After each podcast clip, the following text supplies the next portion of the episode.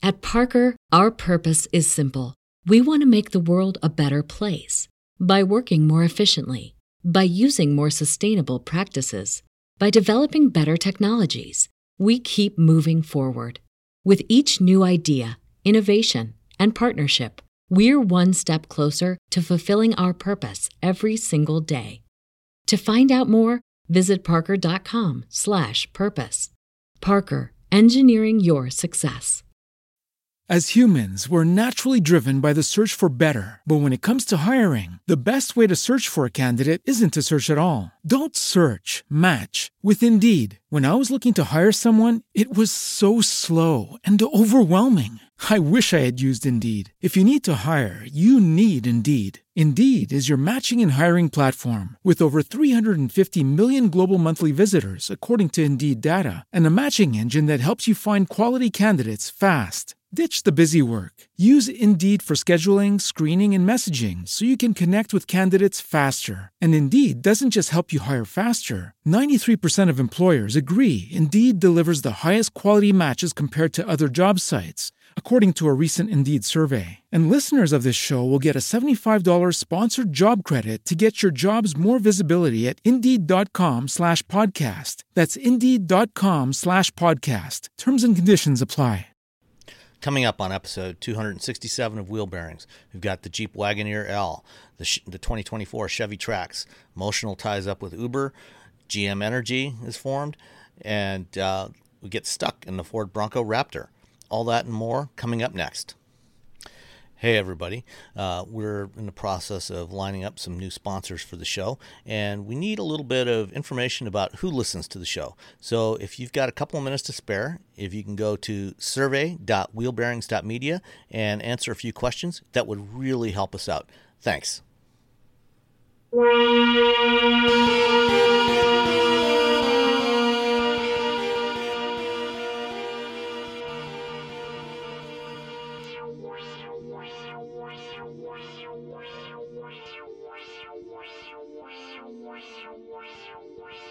This is episode 267 of Wheel Bearings. I'm Sam Abuelsamid from Guidehouse Insights. I am Nicole Wakelin from the Fast Women podcast.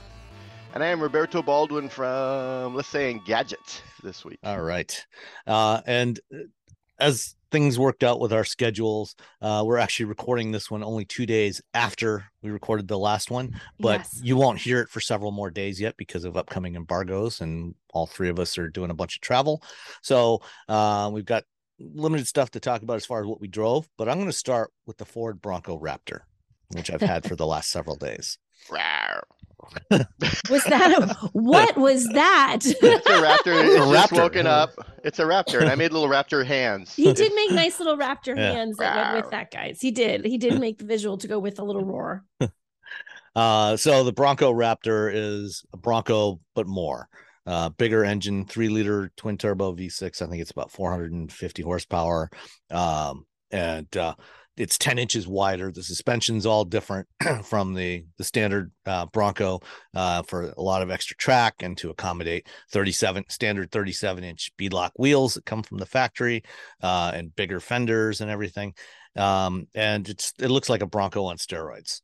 Um, and you know i- in most ways it's it's very impressive um but if you're interested in fuel economy this is not the vehicle for you Not impressive. when Yeah, I mean, at the regular raptor, you're like, "What's the fuel economy?" Whoa, let's slow down. Look at the tire on the back. Yeah. isn't that cool? when it- when I, when it was first del- a couple hours after it was first delivered i had to take it to go to a lunch meeting in, in birmingham michigan which is about an hour away from me here and uh, mostly highway driving and it averaged about 15 and a half miles per gallon which you know In the, in the year of our Lord 2022. yes a heck of a lot of money. yes um but you know the ride quality was surprisingly good given how high up this thing sits and how big tires and everything it has on it um it was the the driving dynamics were definitely a lot better than i haven't driven the current generation f-150 raptor yet but the previous generation felt really soft and floppy and when you went around corners it kind of wandered around this one is much more tied down feels much more like driving the um, um the jeep gladiator mojave you know, uh, so kind of it's it's it, it's clearly targeted more for you know high speed desert running than necessarily driving on off road trails. But that said, there are some ORV parks, some off road vehicle parks here in Michigan, and yesterday I opted to to go try out the Bronco Raptor there to see How- what it could really do. Go? How'd that go, Sam? It Sam? sounds exciting. It, It- sounds like you had It the went best really day well ever. until it didn't. oh, Yeah, that's how oh. all off road. That's how all I- off roading and track days go. I have Yeah. a couple of pictures from you on my phone that tell me that the day took a definite turn. Oh yeah. So I was like, is that Sam or somebody he's he's else? I'm like, oh, so on Sam. on sand and rocks and you know on you know on dry trails it's fantastic although granted, it is wide. Uh the place i went to is this place called the mounds orv park. It's northeast of flint. Um and uh you know some the the trails that have been cut through this this park you know it's like several hundred acres of of park and forest you know it's all forest. And the trails are mostly have been naturally cut over the years by the the people that go there. Uh so you know so you, you've got these um through like over some of the hills you've got you know trails that cut through there and it's basically like going through a little mini canyon and it just barely fit through there but it did fit i got it got It it, through everywhere That's as yeah. long as it fits. yeah no it got got through everywhere uh you know i think definitely uh, a hummer ev would not have fit No. but but but the the Bronco Raptor did fit everywhere that I tried to take it. Um, some places it fit a little too well. Um, you know, it was a very snug fit, but uh, the problem I ran into and what I learned uh, the hard way yesterday is that you know when they put all terrain tires on a vehicle, um, there is there is a diff you know all terrain tires you can think of them kind of like all season tires. They are master of all uh, you know or jack of all trades and master of none. That's kind of that's kind of what these were you know big 37 inch goodyear or uh, goodrich um ta um off, you know off-road or all-terrain tires uh ko2s um and um uh they're they're as long as the whatever the surface is is relatively dry like whether it's boulders or um logs you know or just a dirt trail you're good you definitely do not want to go in the mud with these Womp things womp. you know if it's shallow if it's a shallow you know puddle you know like a you know puddle fine um but in in when it gets muddy these tires are not good i mean like really really not good they, they basically you get in and You if it's stop. and if it's like a sticky mud uh which Well, I mean, what they're good was. for the mud if the mud is trying to trap people. Oh, well, yes, and and that's what it did. It just got in there, and it would just sit there and spin all four tires. Like if you could have seen this Oh. picture, Sam says he's he's, hey, look, and it's like him crawling over rocks. I'm like, that's awesome. He's like, things not so good now. And it's like him stuck in the mud in the next picture. I'm like, ooh, what's gone wrong here? Oh, something's gone sideways. oh yes, and it definitely went sideways. Um, so uh, yeah, it got it got into the mud, and yeah, I mean the the the Raptor, I, I think its fording depth is like 30 or 32 inches, something like that. So I mean, it, it has no problem with water as long as the surface underneath the water is comparatively solid. But as soon Not as those tires start to bite into the mud, they just they just stick. And and this this was like I think it was a very clay soil underneath there. So I mean when when I got oh, so out, it's it's almost it's like a silt. yes, and when I when I got out, Oh. you know, to to survey the situation and and then you know go for assistance, you know, I stepped into this into this mud and just sunk down almost to my knees Oh my god. in the in the muck. Was it just you? Who was with you? Was it Just just, just you? me. Oh my there were good. other So people in the park. There's less embarrassment when it's but when you're by yourself, you're just like, uh. But when you're with someone, you're I like, there- there was yeah, a- I'm a professional car driver guy. there was a- I mean there was a bunch of other people using the using the park you know mo- it was Yeah. mostly like people on dirt bikes and ATVs and stuff but there were a couple other you know SUVs and fortunately I met this really nice uh older couple uh with like a late 80s XJ Cherokee um you know which clearly they you know and they we were chatting and you know they live like 15 minutes from there and they go there all the time. Uh and they you know they were clearly prepared for what was there because they had the tires on their Cherokee were like you know these big like tractor tires with the the big Yeah. ridges. Um and in fact uh, he was telling me you know he- the tires he's got are actually um non-directional. So the um the the tread on Oh, each so there's no groove. There's no like groove you can build. It's right so so if, regardless of whether the, the tire is going forward or back it can it can get some grip in there um and if you're going to go anywhere where there's mud with a bronco raptor you definitely want tires something like that um and you know fortunately they had you know they had a winch uh, on there and you know I, I got out I, I trekked back to the the parking area and i was going to call for a tow truck uh, to help me out uh, and they they came along um, and i you know i asked them hey you know can i can i pay you you know to help winch me out of the mud and they said, "Yeah, sure, no problem. Come on, you know, hop in, let's go." And uh, and you know, they were really nice and you know didn't didn't ask for anything, um, but I just wanted to give them a shout out. Um, so I thank you very much for your help. Um, Thank you, nice people who saved Sam. We needed him today. We appreciate it. Yeah. I mean, you could still podcast from the truck. I mean, you had Wi-Fi, That's you true. had uh, a connection. uh, barely. Where are It's you? day I- three in the Not- Raptor. Not, not Day great. three in the Raptor, stuck in the mud, down to one cheese stick and a box of crackers. um so uh yeah so there, there are definite limits to what you can do with you know as, as as amazing as the suspension is on this thing you know and it's got these fancy um you know uh remote reservoir dampers and everything on there and and big beefy suspension you know cast cast aluminum control arms and and you know the big tires and everything the you know what it ultimately always comes down to is the tires. You know it's the interface between the vehicle and whatever it is you're driving on whether that is a road a trail or a, a mud bog. Um you know it always comes down to the tires. And you know if you don't have the right tires for the job nature will win Every single Nature time finds a way. 120% of the time Yep. nature will find a way to beat you if you don't have the right tires Yep. so, you know, whether it's driving in winter weather conditions, you want winter tires, great. Um, you know, don't don't go with all seasons if you can avoid it. Get winter tires. If it come, you know, if it's um, you know, driving through a trail where there's going to be muddy ponds, and you know, this this pond was not that, you know, this this puddle, it looked more like a puddle when I saw it. I said, Oh, I can get through that. I mean, it was maybe it, it was literally, you know, That's- bar- barely thing. twice the length of the vehicle. You know, so I mean, Is it was that it, not, always, it never looks as bad as it Is is. it actually? It's unless like, you I unless can you do that. Oh uh, wait. unless you get out and like walk into it and see you know and and feel yourself sink into the muck and then you realize okay i better go this way instead and uh yeah so i learned um i'll i'll definitely be going back there again but i know what what areas to avoid now uh, No, it's no, it's it's it's it's. I I when I had the the the R1T, I took it up to uh, Hollister. It's an off-road park uh, here in, in Northern California. It's great. It's got I don't know how many miles, but lots of miles of road.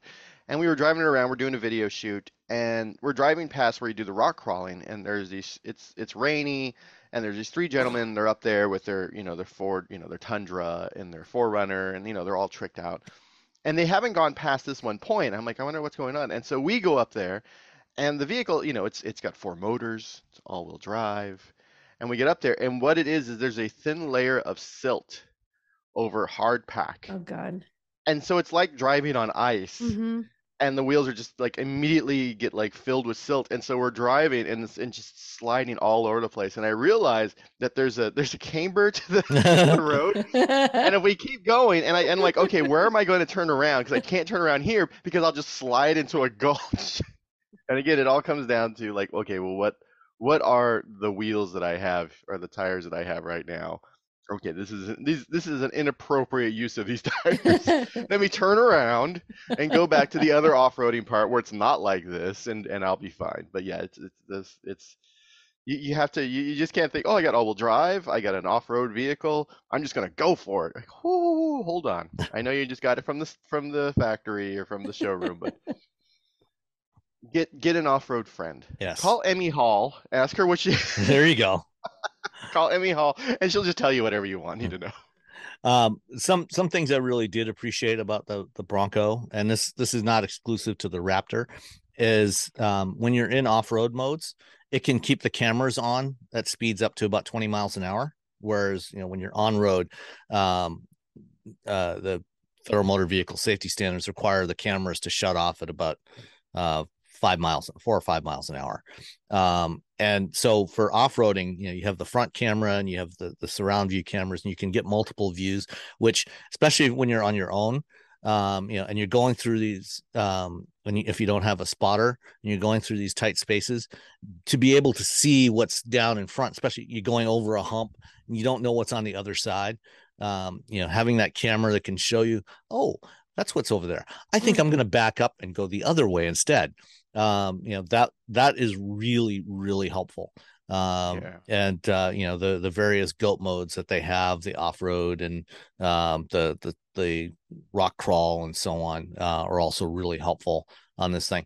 One thing uh, that I noticed, especially after I got into the the Jeep with that couple, um, that that I did find a little bit annoying, and this is not a complaint exclusive to the Bronco, um, but you know because the the Bronco doesn't have a manual shift between four high and four low like you do in a lot of older vehicles. In fact, you know, even modern Jeeps, uh, like or the, like the Wrangler does have that. Um, you know, it's an electronic shift. You know, so you've got that knob on the the console, Oh yeah, yeah. and Mhm. so you've got to stop, put it in neutral, um, and then press the four low button to get it into four low. And um, you know, then you've got to wait. You know, it takes a little while before it executes all uh, the stuff. Yeah. Whereas, um, you know, with a manual system, you still have to stop, you know, when you shift from four high to four low, but you know, the the the guy was shifting between four high and four low much more quickly than I could uh, with the Bronco. Uh, And so, so, you have momentum. So it's like when you get stuck, like a lot of times you want to like either rock or, or bounce the Mhm. vehicle to sort of get it out. And that's where I'm like, I, every time every, when, when we don't get manual transmissions for off-roading, like you can't really do that sort of rocking thing. That rock Yeah. back and forth. Yeah, it's yeah, hard you to can't do. do that rock back and forth that we used to do as kids when you get like cars that were definitely not made to go off-road, but we would to But get them that out. didn't stop us. Yeah, that didn't stop us because we had manual transmissions. You could rock it, you could, and you can cram it in the high, you can cram it in the low real quick. And we probably broke a lot of transmissions. Possibly. Yeah. Maybe. But Maybe one or it- two. Details. It was the it was the it was the 80s and early 90s. No, there were no rules. so um, the uh, the the Bronco Raptor starts at uh, like seventy three thousand four hundred, something like that. Uh, mine was about seventy nine thousand four hundred dollars. Oh my god. Um, and uh, let's let's have the uh, destination charge guess. Mm, Ooh ooh ooh. Um. Oh, it's uh, 1300. Twelve ninety five. Robbie gets it again. Fifteen ninety five. Dang it! Really? Fifteen ninety five. Oh, even when I went under, he's so sneaky. You got to Okay. go under Robbie. That's the rule. I rule. did. I went twelve She ninety I But went you got under too. You didn't. You didn't. I go was over. under too. Yeah. I didn't think it would be that much. I I probably should have known better. Yeah. So um, you know, a nearly eighty thousand dollar SUV. Um, Oof. and if you're if you're gonna take it anywhere, and you know, granted, you know, probably ninety five percent of the people that buy these will never actually go off roading with it. Um, which is They'll you know, some why- nice light off-roading. yeah, uh, you know, it'll be a gravel driveway, things like that. There'll be a dirt Yeah. road in their future somewhere. but you know, they're probably never going to take it to a place like the mounds. Um, but um, if you are going to take it somewhere like that, or somewhere you know where there's mud or you know deep slushy snow, because same thing, I've had the same thing happen before in slushy snow. Um, you know, these all-terrain tires, not good in those conditions. Um, they're, they're great on dry stuff. You know, running across the desert, you know, across the Mojave, you know, no problem at all. Uh, doing, you know, doing the Baja 1000, not a problem at all. But uh, if you get into the muddy stuff or slushy or snow stuff, Wah, wah. you're gonna be you're gonna be in trouble unless you get some different, very different tires. Water always Oh, wins. That's one- the, that's the Yes, that's true. It it does. That is, I mean, that's where do you think the Grand Canyon came from? yeah, Yeah. Water always wins. Um, one one other complaint I do have about this, um, you know, it's got the the spare tires mounted on the tailgate, and then uh, uh up a you know you've got uh like this little gooseneck thing with the rear the the center rear brake lamp that comes up over the top of that. When you're in the driver's seat, that basically blocks about three quarters of the view out the rear window. So Oh, uh, so Ford really should put uh, a digital camera mirror system in the Bronco Raptor. I mean, you know, for 80 grand, you know, go ahead and do that so you can see what's behind Do you. that. Yeah. Also, and also those those things need what is it, a diop? What's the thing where you can change the the the focus on your camera? like your like your DSLR. Oh, I know what you're talking about. Oh. but I have no idea what it's called. The the, Yeah, the I- focal length or the No, there's just so your eyes, like Oh, if you for- have like if you're if you're focusing. farsighted yeah. for focusing, yeah, I think those things need to be on those rear view camera things. I don't as I I, don't know that you can actually Yeah. do that though because ah, because Oh, you're not looking at a reflection. I mean, if- know if, if, you you're just looking at a camera, if you just but change gotta- the focus of it, you're it's just going to be blurred all the time. No, there's got to be a way to do that. Yeah. There's got to be somebody who can. Because with a, with a reflection, I've you're actually focusing few on what's people- behind you rather than than the yeah, that so you're yeah, so you have you have infinity focus when you're when you're looking Yeah. at reflection when you're looking Yeah. at the the thing. So you should be able because the same thing. If I look in my camera, like I can adjust it so Right. it's like out of focus for regular people. But as I get older and I like I Yeah. ended up taking some medication once that like messed up my eyes for the rest of my life. So like my nearsightedness, if I get tired, Yeah. I can't see very well. Um, yeah, they should they need that because more and more people are you know the the the is getting older. Yep. We have fewer young people than we have old people, and uh, for the old like myself, um, that would you know eventually it's going to be worse because you know you get old and your eyes just like ah, forget it. Give up. but, e- but even but even though the the rear brake light thing is blocking your view, it does give you an extra another view though because when you when you look at it when you see it in the mirror, you can see the word Raptor uh debossed on the plastic and when you when you open up the tailgate you, you look at it you see it, it's actually a mirror image of it so that when you see it in the mirror Ah, that's you cool. see Oh, it the right cool. way You That's know? cool. i mean i'd rather actually Uh, see you know what's what? Behind me Whatever. You know, You know but what? if you Never can't mind. see what's behind you, cool little logo is, cool. is Yeah. a great alternative.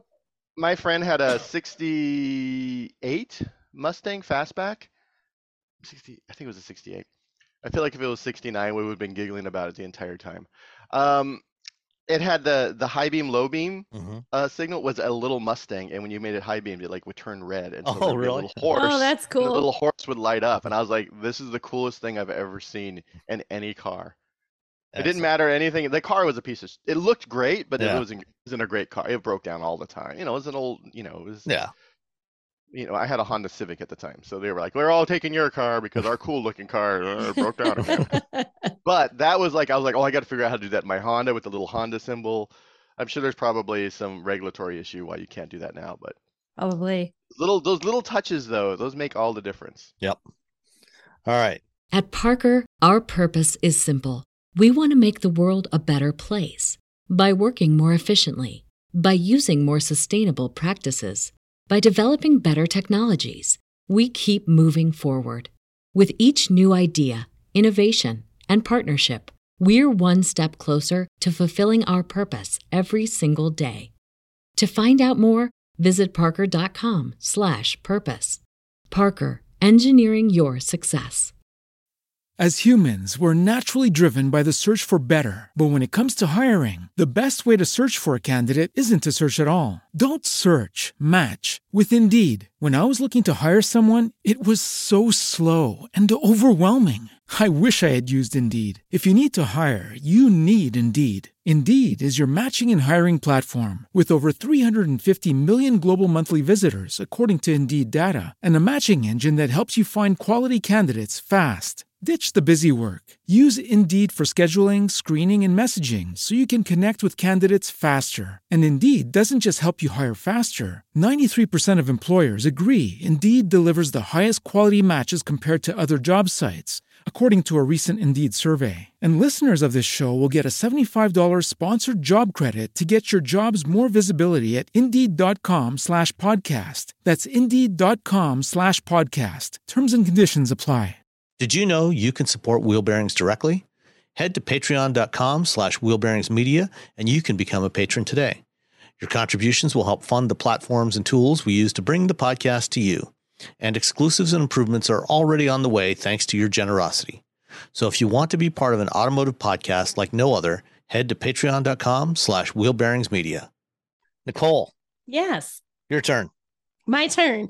Okay, so I'm going to talk about cool. something. woohoo! And I sound terrible because I have a cold. So let's see how much I cough through this. But um, so last week I was in Nashville and I drew drove I drove the Nissan Ariya. See already, it's out. Forget it. Too much cold meds. Um, so I drove the Ariya, which is their new EV. Now it's been around actually. Like I think the first drives of this really. Did you do this, Robbie, in Spain? I did. I went to Spain. and I- Yeah. I, flew all the way to Spain. Right. and it wasn't ready for like public roads. Uh huh. So what they did is they set up a track in Spain, and we weren't doing like track lap. We weren't doing laps at the track. What they did is they set up little scenarios on the track. Like this is what it would be like if you were at a stoplight. Oh and this is like a chicane, and this is a roundabout, and this is a mountain road. And so you would be driving, and then like there'd be all these cones set up and little like signs and everything, and then you do the little thing like you were driving around, Oh, and it was raining like crazy, um, like half the time. But it, but it, you know, it's it's not like driving on a road, right. obviously. But it was a same at all. nice. It was it was like a little appetizer. Of, A little appetizer. Well, we got Yeah, the And I drove the main did course. the yeah, I drove that track like 30 times. I feel like because I'm like I'm already here in Spain. I'm not gonna drive it once and be like, oh, it's good enough. Nope, That's I'm good, just gonna keep going. well, we had a we had a nice lengthy drive outside Nashville. Um, we just did the front wheel drive. There is an all wheel drive version of it, but it's coming later, so they didn't have that. Um, and there's also long range and short range batteries. There is a trim lineup that I find redonkulously confusing. Like it's like engage and then engage e force, and then there's the engage plus e force, which is the yeah, it's seven, seven, eight, however many fingers Robbie's There's holding up. right- eight. Eight. eight. and the names is like they, they don't the all-wheel drive ones are called the e-force ones and i i want to make that its own trim like no that just means it's the same thing they just added all-wheel drive and the plus means it's longer it's like ah it's i, I find it confusing um, It- yeah.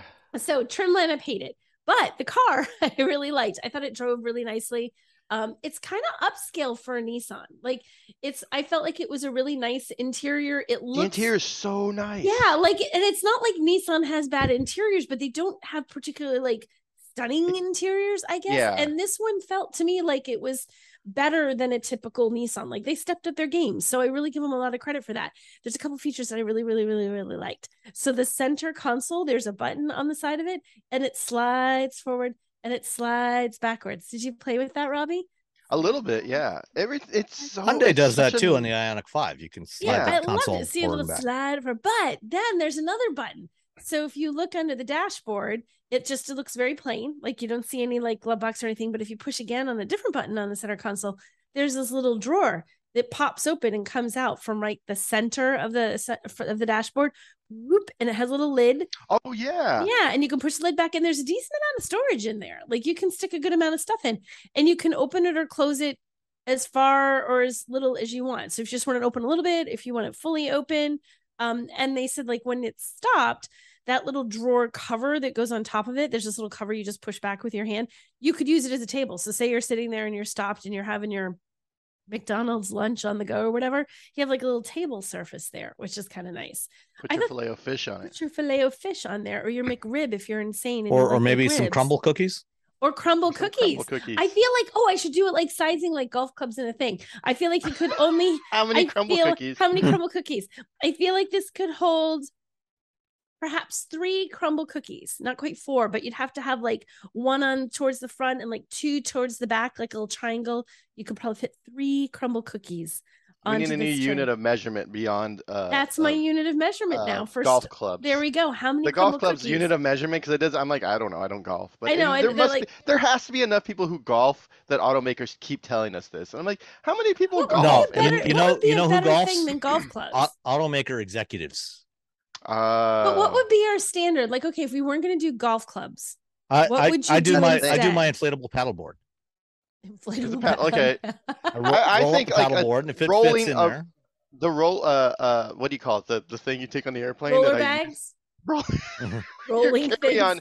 You're I rolling. feel You're, you're that's a more common bag. one. Most people Yeah, know the little 'cause that's- rectangular because roller no one bag. wants no one wants to pay to like check a bag if they can help it. So everyone or everyone wait has. for an hour and r- Mhm. risk their Yeah. bag being lost. It Yeah, should be in bag roller bags. It should be in roller bags. This That is how. This is the unit of two roller bags wide, three roller bags Roller across. deep. that would totally resonate with ninety percent of the population. Yeah, everyone's But- like, oh yeah, yeah. Oh, okay. I understand know what a how big roller it is bag now. is. So um yeah, so Ariya, I liked it. I like the little features. I like the sliding center console. I like that little deployable dash storage. Um the the one negative is the charging. It doesn't charge as quickly as say the Ioniq 5 and EV6. I'm I'm drawing a blank. I believe it's 130 kilowatt charging in Um, the Ariya, which is like a little on the the on the lower side. and, and and today times. exactly. And you know, honestly, like when it- you at drove least it, 150. yeah, and Come when you drove it back in whatever, Robbie, April. I mean, if it had maybe been Oh, coming gosh, out in. April, maybe it would have not felt as slow as it feels now in October, where you're looking at what's out there and what's coming out, and you're like, that's kind of slow. And I mean, granted, Yeah. you can't take advantage of some of the fastest charging because not all the chargers support that, but still, and and even want it when to. they nominally support that, right, you know, they don't often don't work.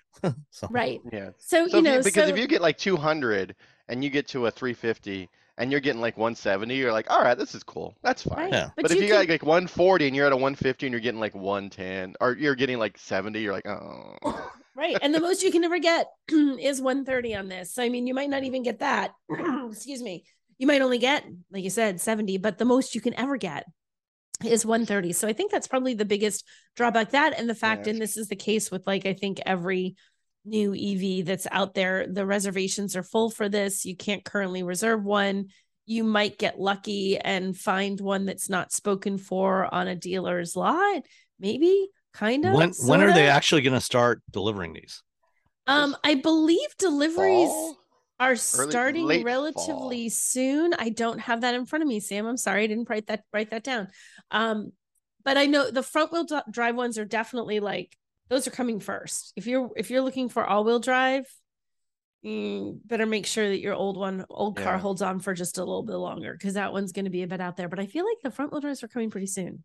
Did you drive, uh, did you have a chance to drive the e-4ORCE uh, vehicle? No, Like because they had a they had a Leaf they had a Leaf in Spain that had e-4ORCE on it. oh no, we It did really not. it it was really nice. It was I I, I was really impressed. I think I feel I I'm really happy that Nissan, like you know, an automaker that you know in the the 90s and in the 80s was like yeah, you know, hard body trucks and the Nissan Sentra, which was sort of, you know, everyone had the red Nissan Sentra sedan. right. Um, you know, that was a big deal. And then uh, the last like 10, 15 years, not so much, but I, you know, they have they have the kicks, they have the Z, they have the Ariya. I'm I feel like they're doing good. I, what I like about the Ariya is I'm hoping that this is where Nissan continues to go with the quality of its interior and the features and the style. Like if this is if this is a preview of where we can expect new Nissans to go as they're refreshed or as they're all new or as new models are introduced, I think that bodes really very well for the brand because it it's it's really good. The interior is good. I like it. One one downside, um, all the Ariyas for now are going to be built in Japan, which means no eligibility for clean vehicle Uh, credits. Right. So you will have to pay full freight. Womp womp. Womp womp. Yeah. That's Uh, unfortunate. Everyone's moving their everyone's moving factories or opening factories quicker in the United States. They're States. Yeah, I'm- trying, I'm- but I'm- it's I'm not something you can do I in two still- seconds. Yeah, yeah. I'm, I'm guessing we'll see Just throw a tent up. at at production of the Ariya either in Smyrna or Canton, Mississippi, in the some next two years. Yeah. Mhm. Jobs for people. JOBs, as the kids say. And I get to try hot chicken because it was in Nashville, so I was really excited. I got to have I got to have some Nashville hot chicken while I was there, which makes me happy. You'll you'll have to have some more this week to clear your I know, sinuses. I know, right? Yeah, we'll we'll both be in Nashville this week uh, for the Toyota Crown. Toyota, Toyota Crown, Oh. Toyota Corolla, Toyota Highlander. I feel like there's Oh my more. God, so many. I think it's things. just those three. Toyota just Just those three. Toyota's like how many cars can we shove into it? And how many cars can you put into three J drive? There's so many events that I'm not allowed to go on anymore. I did a really good job not traveling in September, but like October, I'm like, okay, well now I don't have a lot of money, so now I must travel. so now I must travel, and I keep bringing things up. My wife's like, no, you're going to where and where and where, and now you want to go where? I'm like, uh, Yeah, no, you may not. no. I added a car to the thing. You yes. added a car okay. to the thing. What did, what did you add? I added the EQS SUV, the Mercedes-Benz Ooh. SUV. I forgot that I drove it because it was I was it's it was weeks ago and is when I couldn't do the podcast. And so I remembered after you talked about going off-road that I took the EQS SUV, the Mercedes-Benz uh, SUV of EQSs. it's, it's, it's really it's a weird their, it's a their weird new naming convention with their EVs is if if if it could if it was possible is even more confusing than their old naming convention when they only had internal combustion engines. Yeah, it was like the S blah blah blah numbers. Yeah. And you're like, wait, what's wait, oh, okay, what it's the C Well, they they had they had the you know just one letter for the sedans and then GL and a letter for the SUVs. V's. Know, and and now instead of GLS EQ, you know, or something like that, it's EQS SUV. So, it could be EQ. No, I guess you're. Uh, yeah, it's it's yeah. That's what happens when you you're like okay, stake in the ground. This is what we're doing, and you had like e-tron, and then they had the e-tron, then they had the e-tron, they had the e-tron, and then the e-tron. Yeah. and then and then the e-tron Uh, GT, and then the e-tron GT, and now and the then Q4 e-tron, e-tron. Q4 e-tron. Like, wait, is it four? I remember having to call them and ask or uh, email them and like hold or talk to them about video for the. Uh, cause I drove the RS e-tron GT, and I was like, wait, where does the RS go? Is it e-tron GT RS or e-tron RS GT or RS E3 GT? Yeah. Yeah. I was in the snow in Canada, standing in front of a camera, and I'm like, wait, and walking over to the the the the the, the Audi uh, representative. I'm like, wait, where does RS go in the naming of this vehicle? So when I say it on, is it R? uh, He's like, R, RS starts, and then you go, try okay. Anyway, back to the EQS SUV. Uh, uh, went to uh, Colorado to drive it, and they said, "Hey, we're going to go off road," and I was like, "All right, fine." and so I anticipated uh, the Palisade off-road Yes. adventure, where we went on. It was mostly just you know a nice dirt Dirt. road. Just a little We dirt drove road. around. There was a puppy we saw. we, we did saw see some. puppy. He We was did, so we all saw that puppy, and it was a nice little drive. We are like, all right. And then I drove it around wherever we were at. North Carolina? Yeah. It was a Carolina. I'm going with It North, North. Carolina. Okay. Yeah, I'm gonna say it was North Carolina. We drove around North Carolina. Delightful rain. It, it, it also was raining like crazy when I was there. Mm. Um, and so I was, uh, that's what I anticipated with the EQS SUV, Yes. which is if you're looking for if you if you like the EQS, you're gonna like the EQS SUV because a I think the design language looks better on an SUV than it does on a on a sedan. I feel the sedan still feels. I think people are like it looks like a Camry. I think that that sort of making it a little taller and wider, that sort of bubbly look that they're using for the EQs um, looks nicer on a uh, on an SUV. Uh, you're you know whether or not you think that's true or not is up to you. Um, it has it still has the standard 10 degrees of rear steering, which you know in a big vehicle. I, I drove the EQS, uh, the regular sedan, around for a week, and after that week, I've I have determined that every large vehicle needs rear steering. Um, it's it's it's like it's a game changer. Like oh my gosh, like you could do yeah no it's great and it's great in the SUV. It's wonderful. And then we're like, hey, we're going off roading, and I drove all the way up to the middle of nowhere, and then we did proper off rolling, like wheels in the air Wow. like we had to do like super tight turns like we had a person in the vehicle with us to make sure we didn't get stuck in a mud bog at any point. Unlike it was Sam. I raining. mean, again it was raining. I don't know what the deal is with me and rain. I, I wish i could bring it back to california. Um, but uh, yeah no i drove the 450 plus the 454 matic and the 584 matic. And they started at $104000 for the 450 plus which is sort of the, the wheel drive. Um, and then the 4matic is 107 and then the 580 is $126,000. That's the starting price. And I'm just going to say, just get the middle one, 450, 4matic. You're you're going to be fine. It you know it drives really well. It still feels like a Mercedes. It does actual proper off-roading. Uh, again, we you know wheels in the air and that rear wheel steering was so great because we there was this really tight turn and the the gentleman that was with me the the co-driver who was like okay everyone thinks you're not being able to make it you can make it he's like just wait till you turn and then turn here and i was like i was like oh okay whatever and then when we were, we got to it when i actually saw what we had to do i'm like oh i don't think we're gonna make it and we made it well, you know, It this was this is so the thing about this is the thing about media drives. You know, they have gone through every Oh, they've inch done the whole of, the- of yeah. that off-road route. They know if it's going to make it or not. If they Mhm. tell you it's going to make it, it's going to make it. You know, then which they is- tell you which it's is- going to make it, but you know, like sometimes it feels like your it does they don't your make it. margin Well- of error is very small, and you're like, should my tire decide to slip one half inch on this rock, smack, I'm going to hit a rock. Like there, yeah there's a lot of a- like, that where like, that's that's why there's someone else in the it." car. But the, you know, but they they also make sure that you know if there are puddles, you know, visible puddles, you know that that you know there if it if there's any risk of it getting stuck, you know, they are not going to take you down that trail. They're going to take you somewhere else. they tend to take you places it's- where they so feel quite, there's they're pretty they're pretty certain you're going to get out of it. Right. Yeah, it's quite it's yeah. quite different from you know doing this on your own in the real world after you've bought the vehicle.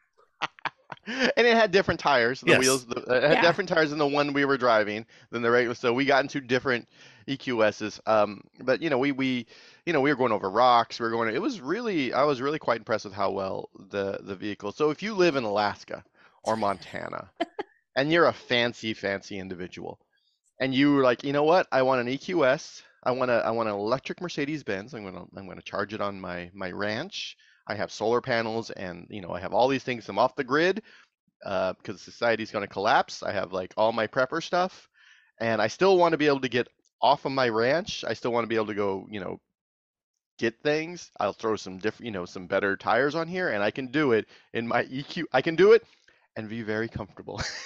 Although- EQS. Uh, you I, I, I would suggest that you know if you're in Alaska, you might want to hold off for a while before you select an electric SUV like that. You know, while it's certainly capable, you know, charging is still pretty limited in Alaska, and you know, Yeah. There- There's people they don't go anywhere. Yeah. They stay in there. I'm talking about preppers. That's why oh, okay, you stay in your town, you get some stuff, you order your you order your your your supplies from the local grocer, and then you you you're ready for the apocalypse. Um, so as you're ready for the as you're as you're you're ready for the apocalypse, the EQS SUV, it's the nicer. Uh, That should be, I feel like that's marketing. EQS SUV, ready for the apocalypse. in, in style, in luxury in style, because you can't. You know what? If if if society collapses, yeah. Oh, we got gas engine. Hey, guess what? Gas goes bad. you're gonna have a refinery at your house? No, but you can have solar panels at your house. I was going to say, where you going to get solar panels? You're going to solar charge your EQS SUV. Yep. And you have a wind. You can put throw some windmills. I mean, people have all. the- You know, the prepper. They know what they're doing. Um. Yeah. Anyway, so yeah, so we took it off road. It did a great job. Uh, far more impressive than I anticipated. On road, um, it just felt like you know an EQS that was an SUV. Uh, very comfortable. Um, very very luxurious. Very Mercedes. well. The 580. Um, you know, it's it's quick. But again, it, uh, I don't think you need the 580. I think the 450 4MATIC is the the one for the price point. Yes, you can go faster in the 580, but Mm-hmm. it's a it's a Mercedes SUV. It's the EQS. You, where, there a where are third you row? going? There is a third row, um, and I th- I'm pretty sure what the uh, what I was told back in the day at some other event was that it was for people five four and shorter. yeah, because Like- I'm I'm looking at a profile shot of the EQS SUV right now, And they say it's fine, but it's they they it, the, the the one thing about Mercedes is they don't they just tell you exactly like oh don't put tall people back there. Like other places like well you know that the Mercedes is very much like no don't Like, do don't even try it. We're not going to lie Like, to you. Don't this do is it. the size of the human you can put in the back of the vehicle. So I didn't bother trying to get into. I don't really bother getting I into think the you should try. it. I think that would be like our golf club club measurement. How hunched just- over is Robbie in the back? How like like what degree of is my spine twisted? What are the in order to chances he's going to need a chiropractor on a scale of one to ten? uh, yeah, no, I don't. Yeah, I don't even think. That, do they have a third row one? I didn't see one there. They had a bunch of them, and again, I've the, the getting into the third row thing for for the lulls is not my my jam mm. anymore because I'm old and you I just, just don't want to bother. it. It's just like, and it's a picture that we I never use. It's just like, oh, I don't fit in the third row. Yeah, we knew that. yeah, Anybody who knows you knows that. yeah, everyone and everyone who's buying a third row vehicle, unless they're getting like a you know the Navigator or something like that, they know. They Yeah. know that it's like, okay, I'm buying this thing with a third row. It's for like a toddler or every, you know, the time I have to drive across town with like a bunch of my friends and I put the shortest ones back there and we're only driving five miles. They're not going to have a good time, but we all get the same, take the same And then the number of times, really, you're right. The number of times an OEM will say, "Oh, you know, our third row is really accessible, and you can really get back there." I'm like, "Well, I appreciate that the second row slides forward. You still have to be a toddler or under five feet tall to actually sit back there and be comfortable." unless Or it's a just- Jeep Wagoneer L. Well, the Jeep Wagoneer Yeah, is like you- two you cars. throw in. L in it's there. gigantic. I feel like I feel like if you throw the word L in any, uh, or not the word, but the letter L in anything, that third row better be proper. There better be people who five nine. You should five nine should be comfortable at the back, and the anything with an L in the uh, in the name. Uh, yeah, no, it's it's a it's you know it's it's a It goes off road. I'm I'm really looking forward to the G wagon, the electric G wagon when that shows Mm-hmm. up, because that's going to be for real, real off road, which no one will do, like a regular Mm-hmm. G wagon. No one takes a G wagon off road. Do they do that? Have- just- when they do G wagons, you get to test those out off road. I've I've like only driven a G wagon for about thirty seconds. I've never driven a G wagon. Every time I tell a Mercedes Benz that, they're like, "What are you talking about? Why haven't you?" Ne-? I'm like, "Well, it just hasn't come up." They're like, "We're going to get one in the fleet," and then it hasn't shown up yet. We had one They're for like, the "We swear we're going to get you one." They're- we- they they keep te- they keep telling me they're going to get me one. I just haven't got. I need to get into one just for the sake of the, the electric G wagons coming at some point. We had one up here for the Ragtop Ramble over the summer, and I drove it like halfway to like for a couple hours or so. I'm like, this is fantastic. I had a very short drive in it. I had the most beautiful headrest of magic situation. They were the most Oh, the- comfy. Did they have the puffy headrest? Oh, they were super puffy. It was like I don't like just- the puffy headrest. Oh, I liked it. neck. It was beautiful. You're wrong, Robbie. It was the most I wonderful know. thing. No, it- But that was well, in my my neck very is wrong apparently. It's because you're a giant. Well, I have a Um, giant. I have a really big head. I have a really like I think we already talked about it. It's like the small torso, like long gangling arms and legs, Mhm. and then just giant head. Well, I loved it. I thought that the, I'm the ex- so So pillowy if you were if you were to draw a thing stick figure just- of, of Robbie, you would just have like a point with like two arms, two legs coming out, and a, and And then head on a the top. giant head. No, no, no torso. head. I don't know if my torso is shorter, and I don't really know. I've never actually measured it, but I'm just assuming just because my arms and legs are so long and floppy. I'm like the thing, you know, with the the car that the crazy flips- man. the crazy man, the dancing crazy, man. crazy That's what my arms are. They're just flopping around. Well, uh, uh, yeah, as an example, um, I don't know if you, if either of you know uh, Jim McCraw, um, veteran auto writer. He's semi-retired these days, but back in 2008, when BMW launched the original X6, uh, we uh, we were both on that that program, and the two of us were got into the back seat of the X6. And Jim is like six foot three, six foot four. Mm. He's about your your height, Robbie. Um, and I'm, you know, five ten, five eleven, and we get in there and my head was rubbing against the ceiling and jim had like at least a couple inches of clearance in there because you know he had proportions more like more like yours you know so shorter torso long legs and arms Yeah. um so it was just yeah it, i mean that's a good example of how different people's bodies are and why you should always before you buy something especially if you're going to spend big bucks on it but before you Mhm. buy at least i mean ideally you want to drive it but at the very least sit in it and make sure you actually Yeah. fit and get in and out a few times and make sure you're not going to be knocking your head or your knees or anything and you know in in ways that are going to really irritate you after a week of ownership And I add to that if you're a parent that has kids and you're looking at any mm. SUV or minivan or sedan or whatever, take the car seats to the Yes. dealership with you. And if they're like, oh, your car seats are icky, we don't want it in the car, don't buy the car. Like Yeah. find a Just way to away. put the car seats in, see what it's like, put your kids in them, make sure that your kids like make sure it works. You'd be surprised sometimes how once you get the car home, it's like this is murder trying to get a car seat in here. This Yeah. doesn't fit the way I thought. This doesn't work the way How I thought. Yeah. the door, like the rear door, if it doesn't Yeah, open enough, like it's- it's if it doesn't open enough for like a regular person, like, oh, this is fine, I can still get in and out. But if you're trying to get a kid in and out Right. of there, and like the, door if the entry is narrow like and you're you're trying to wedge yourself in there and put the kids in and parents seriously like if you you got a probably diaper put, bag, yeah you like you've got all this stuff it's not easy to wrangle a toddler into a car and i say that as someone who hasn't had a toddler in many years but i have like traumatizing memories of trying to squish them in make sure you can get your kids in the car Get in the car. yeah, sit in the car dang it Uh, all right. Well, I, I already mentioned uh, another big SUV that Nicole Yes. and I drove Uh-huh. recently. Um, let's talk about that next. okay the, um, the Jeep Wagoneer L. Uh, and we went to Montana to drive this thing in Bozeman. Um, and we even got to spend some time with Jim Morrison, the head We of Jeep. North America, uh, and got some Crumbl cookies with Jim. Uh, it's the first time he'd ever been to Crumbl and that man has a sweet tooth i don't know how this has eluded him all these years but Well, uh, I mean, it was it was your idea to hijack him, and It uh, was. and Mrs. Morrison was there because they they were there for their wedding anniversary the week Yep. before, and she really Aw. she really appreciated that that Jim came back. He came back with a little late, cookies. but came back with a bunch of cookies, and she was very appreciative of that.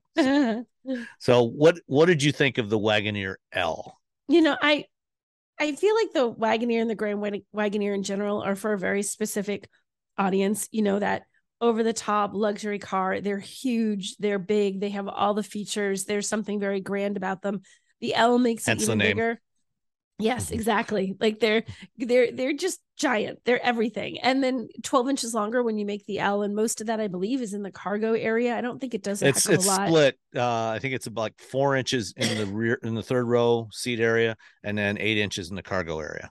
So yeah, so you get a little bit more third row. You get a lot, bit- a lot of additional cargo room.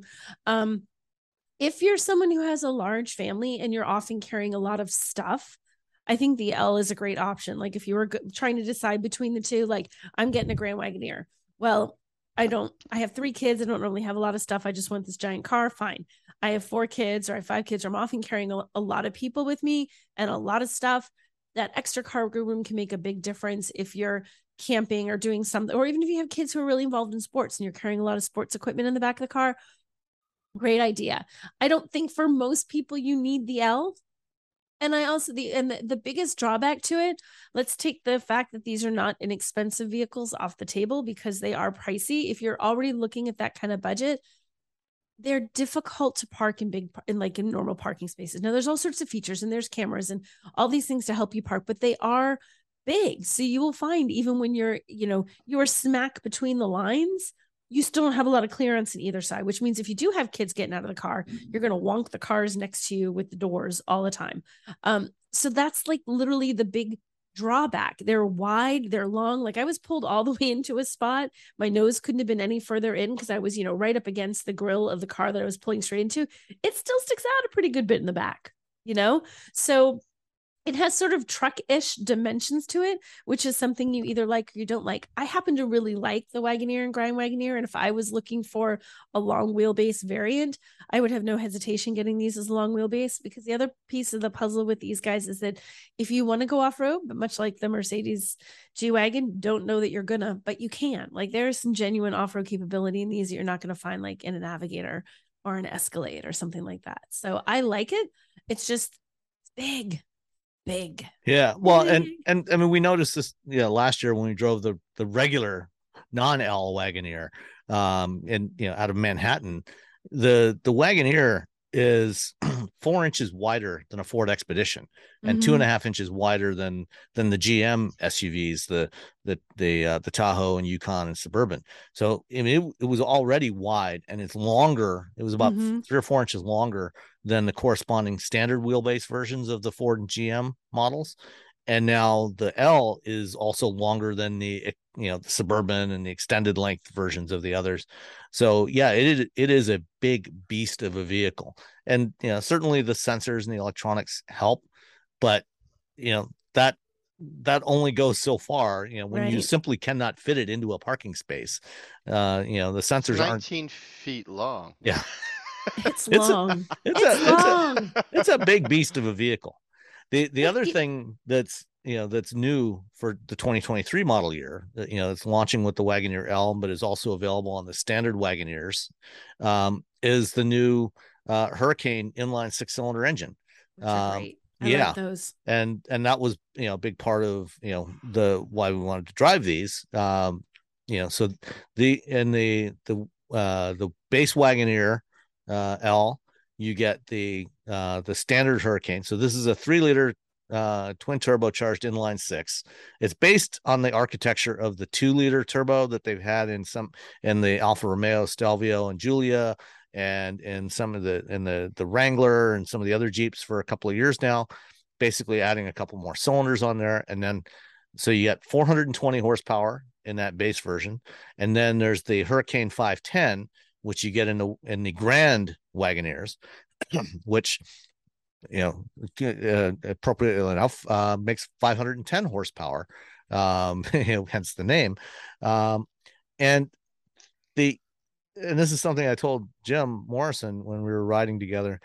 It's like the engine feels great but driving so many evs lately i've been spoiled yeah even You- even with yeah, five get even with 510 horsepower and you know almost as much torque you know as many foot pounds of torque it didn't feel exceptionally i mean it is quick but yeah. it doesn't feel it, you don't have that instantaneous thrust that you get with an electric powertrain and it almost feel it almost felt a little disappointing Well, you know, I Um, would have to agree with you, Sam. Like this, it's if you're comparing this to other gas engines. If you try and take your head Mhm. out of the EV engine thing or the EV, no engine, the EV motors, the electric vehicles, it's great.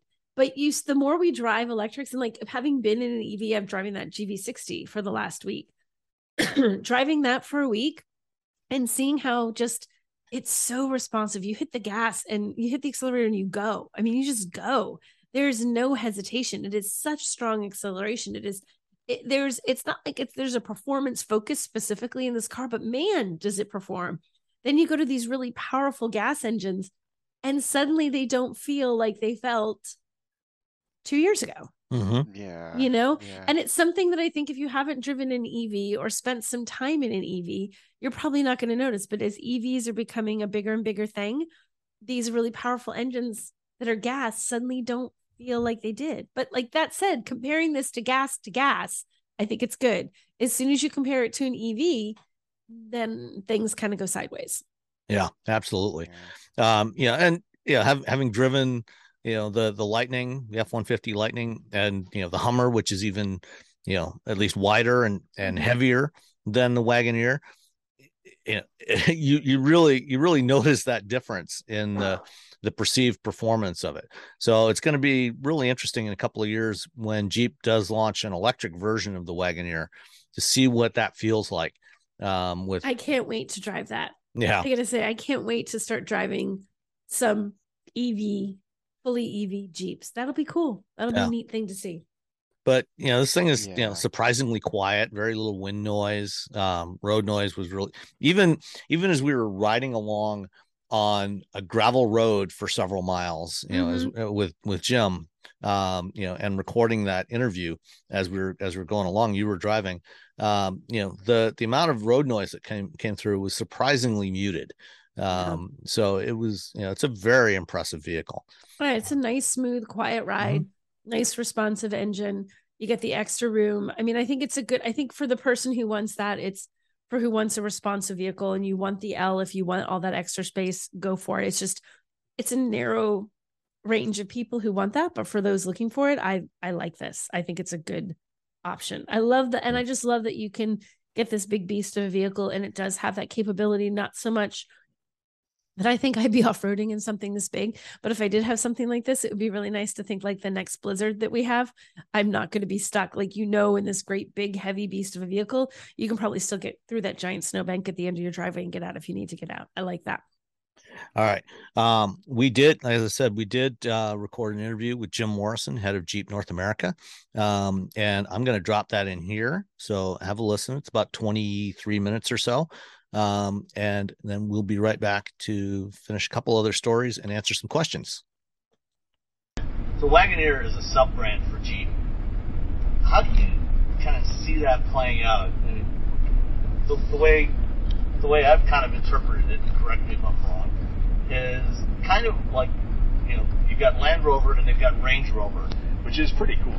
You know, to be out of the marketplace really, you know, over 30 years since we've been selling in this segment, um, to come back and, and uh, get to number two and then, you know, be the top of the, uh, the game from the overall appeal, which means, you know, customers are looking at us, they think it's, you know, a good choice. I would argue that everybody's looking for the best choice and to be on top, it's, it's, uh, it's pretty cool. So, you know, I think once we get the chips flowing a little bit better and, and kind of normal supply of these things available for our customers, I think we'll be able to continue to grow. Do you see that getting better? Is the supply issue seem to be easing, or is it still a little bit of a battle? Oh boy, I uh, I thought I thought it was going to get easier. You know, uh, last uh, year, I thought it was going to be easier last month. I thought it was going to get easier last week. Um, none of which have come to fruition. Are where have they been coming from? They've they been moving up from Grand Cherokee, Wrangler, and so on? Uh, or what what percent, what share of your customers are coming from other brands? you know, the majority of the uh, customers we have so far, by far, I mean, um, you know, 60, 70 percent, depending on the month, uh, are coming from, you know, other um, brands that have similar like size vehicles. Um, you know, we are getting some people, you know, that uh, have, you know, a bigger need for even big, bigger vehicle than Grand Cherokee. You know, some from Wrangler. Um, but most of them have, have been uh, from competitive brands. It's been really a lot of incremental business for uh, for us and our dealers.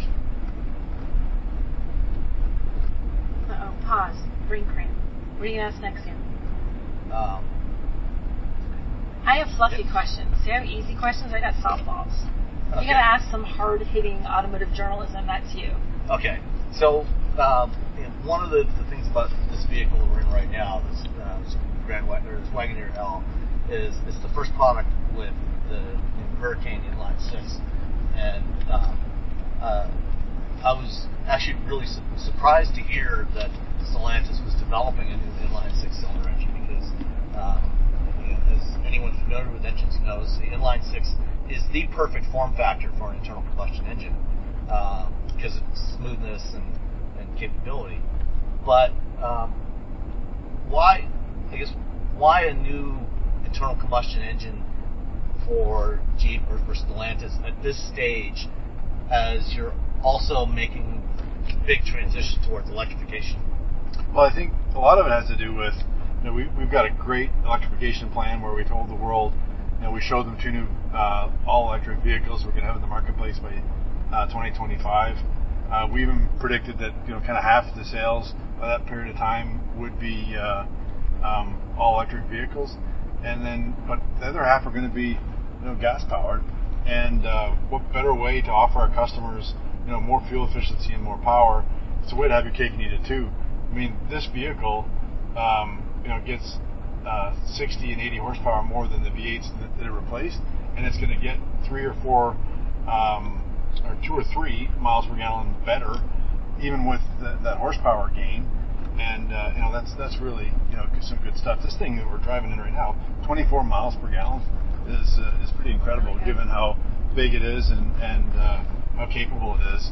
Uh, these things will also tow 10,000 pounds, so it's a great combination of more efficiency at the same time giving our customers what they want, which is uh, you know more power and, and all the capability they expect. Is that 24 the, the projected um, uh, highway fuel economy? It's the estimated uh, highway fuel economy for uh, for a Wagoneer uh, with a uh, with a Hurricane. Okay. You know, Uh, I'm wondering about when you're talking about the towing, even for off-roading. Do you know what percentage of people actually take? Because you don't really think of off. You think of off-roading the Wrangler. You don't think of doing it in this, but we did. You totally can. What percentage of people actually do that in in these in the Wagoneer, the Grand Wagoneer? You know, I'll uh, I'll say that uh, 100% of the customers want to know they can, um, and most won't.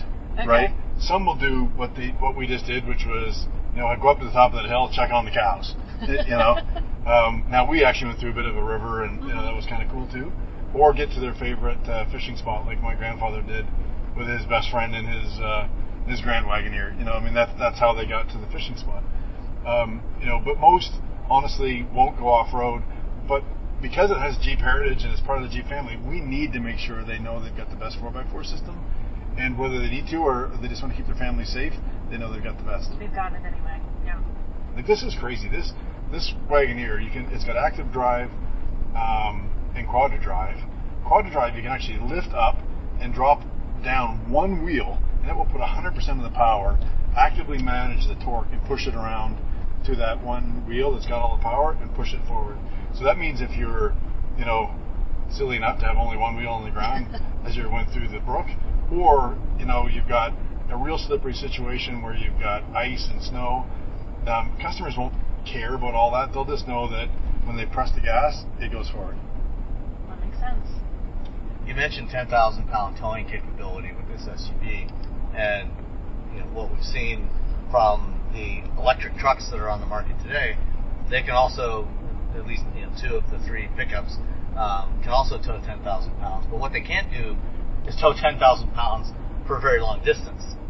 And you know, do you think that the ability to to tow long distances, you know, at least for now, is still going to be a, a driver for customers to choose a gas or maybe a plug-in hybrid at some point um, as an alternative to an electric version of this. You're absolutely right, Sam. People buy these vehicles, you know, versus a smaller vehicle like a Grand Cherokee or um, a Wrangler because they need lots of space for their people and their stuff. you know, and it'll either have you know full of kids, you know, going to a soccer tournament, uh, or you know full of um, hockey gear and stuff. You know, if you're a, if you're a goalie uh, parent, you know, you got one of these things. You know, but if if um, you know that's why they're buying these things. They often have you know big trailers, horse trailers, um, trailers for their for their toys, you know, and that's they, they don't want any compromise when it comes to that. And the, the people that are buying these, you know, 60, 80, or 110 thousand dollar, you know, Wagoneers and Grand Wagoneers, they've got lots of choice. They don't want to give up what they're doing, you know, because they they've got to make a different choice with their powertrain. So we thought it really important to make sure that. Uh, you know the new Hurricanes were able to still do the uh, the 10,000 pounds that the uh, the previous V8s were able to do, and uh, as I think you saw today, it was able to do it with uh, with you know extra fun to spare. Yeah, um, uh, it's going to be interesting to watch how the market develops over the next several years. Um, you know, especially for the people that do need this kind of capability. Yes, for sure. Sorry, we're playing with navigation. In the background, what you can't see is that I'm trying to follow navigation through this teeny little town. I'm about to miss my turn. And That's, I thought that's what you were saying. You wanted to make it go north. that's exactly what I was Well, you saying. got it right in okay, you, we got it. Yes. in the cluster. Oh, I didn't. I see, but I always look at the infotainment screen. I never use the cluster. I always use the infotainment screen for navigation. I just never look here. I know you made it so. It's that also in the is- HUD right in front of you. I have sunglasses on. It's a little hard to see the HUD. Or it's probably adjusted to the wrong height for you. I- So it was fine. Because Yeah. it'll work with even with polarized. It does, but it's Yeah. brighter when you take them off now. It definitely is brighter. Like I can Yeah. see it, but it's a little bit brighter. No, I think it's adjusted for Sam, not for Nicole height. So yeah. Sorry, Sam, I forgot your question. Oh, just you know, th- th- I think it's going to be fascinating to see how the market develops over the next five, eight years. You know, through the rest of this decade, as we start to um, get more and more ele- battery electric versions, but also you're going to be introducing plug-in hybrid versions of most of your lineup over the next several years, and to see how, how um, kind of how that breaks down based on use cases Yeah. uh, for different customers. You know, those that need to tow maybe opt for a gas or a plug-in hybrid version, uh, and those that you know don't necessarily need the long distance towing capability might go electric. Yeah, and I think a little bit of fun there um, too is, is what I said a couple of uh, weeks ago in our in our 4xe day, which was we're going to have uh, 500 miles combined range, you know, with uh, with this with its electric variant that's coming out uh, in a couple of. So With a battery electric variant of this or a plug-in hybrid? we didn't say, but With really an nice electrified truck. variant. Yes, uh, all I all we said was combined range. he Okay. clarifies, I'm not Um, getting tripped so, up. We yeah, didn't tell you that. yeah, yeah. Nice try, Sam. Yeah, exactly. Yeah, yeah. He lulls you into this false sense. He's- that he he knew he was I'm asking like, to wait, do wait, this. wait. Say, don't look back. Don't look back. yeah. Yeah, um, yeah. So combined range, uh, uh, we uh, we probably assume that's going to be a plug-in hybrid, and perhaps paired with this Hurricane engine. He says nothing. He's silent. Gotta go. yeah. Now remember when you said you're you now now over to Nicole. She's had her questions. Questions. Her, her questions were going to be fun. Sam's are getting harder. Sam's so, are getting too hard, Yeah, too tough you- for you. And you were encouraging it too. That was the worst thing. So That's what I do. I Yeah. encourage bad behavior. It's my Yeah. job. yeah. What my fluff question would be was, as you're trying to take a sip of your drink, um, favorite interior, because I have a favorite interior, the, the little themed interiors in the Grand Wagoneer. There's Mhm. one I like the best. What's your favorite? It is definitely Tupelo. Tupelo. Which one is that? Is that the sort of honey colored one? Yes. Okay. Yes. And and I actually like it because that's that's I call it the Ferrari leather. Uh, Ferrari leather. Ferrari leather. Yeah. Sort of a caramel color. That's leather. actually Okay. the, the exact Ferrari color that I got permission from the CEO of Ferrari to use. You did not, did you Yes, really? Yes. So it's it's the Ferrari color because you were just like I like the color with it in my in my car. It was always my favorite color, and it's just cool to say Ferrari. Okay, no, that's Um, really cool. yeah. I, that's a good reason. Yeah. That was Sergio. That was Sergio. He was Yeah. the one who, yeah. Yeah, he was the, he was the CEO of Ferrari at the time. And would you go Grand Wagoneer or Wagoneer? You're buying one for yourself to haul your horse trailer around. Yeah, you know what? That's that's tough You have to pick one Um, on the spot. Pick one. You That's know- option there is to have that be a more performance oriented. you know. Tim, no, Tim's done a great job. He's he's done a great job with uh, you know with the Dodge brand and and uh, really defining that customer. And he's got some cool stuff coming for uh, uh, for that When, when, when I heard Fratzonic exhaust system, it's like, okay. The name I Fratzonic. mean, that, that is, you know, that's kind of out there, you know. And, but you know, I think it fits. It fits with the Dodge brand, you know, especially with the kind of vehicles Dodge has been building over the last decade.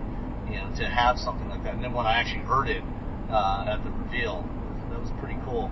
So, um, you know, be curious to see what you guys do, what pieces of that that, that uh, you use for Jeep, um, and, and then for for Recon. Um, you know, I guess, well, first of all, you know, just expanding the, the Jeep, continuing to expand the Jeep brand. Jeep already has more nameplates than you know the other three North American brands combined.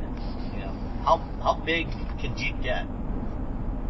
sky's the limit because you know we keep listening to our customers and our customers keep telling us what they want us to do with the Jeep brand.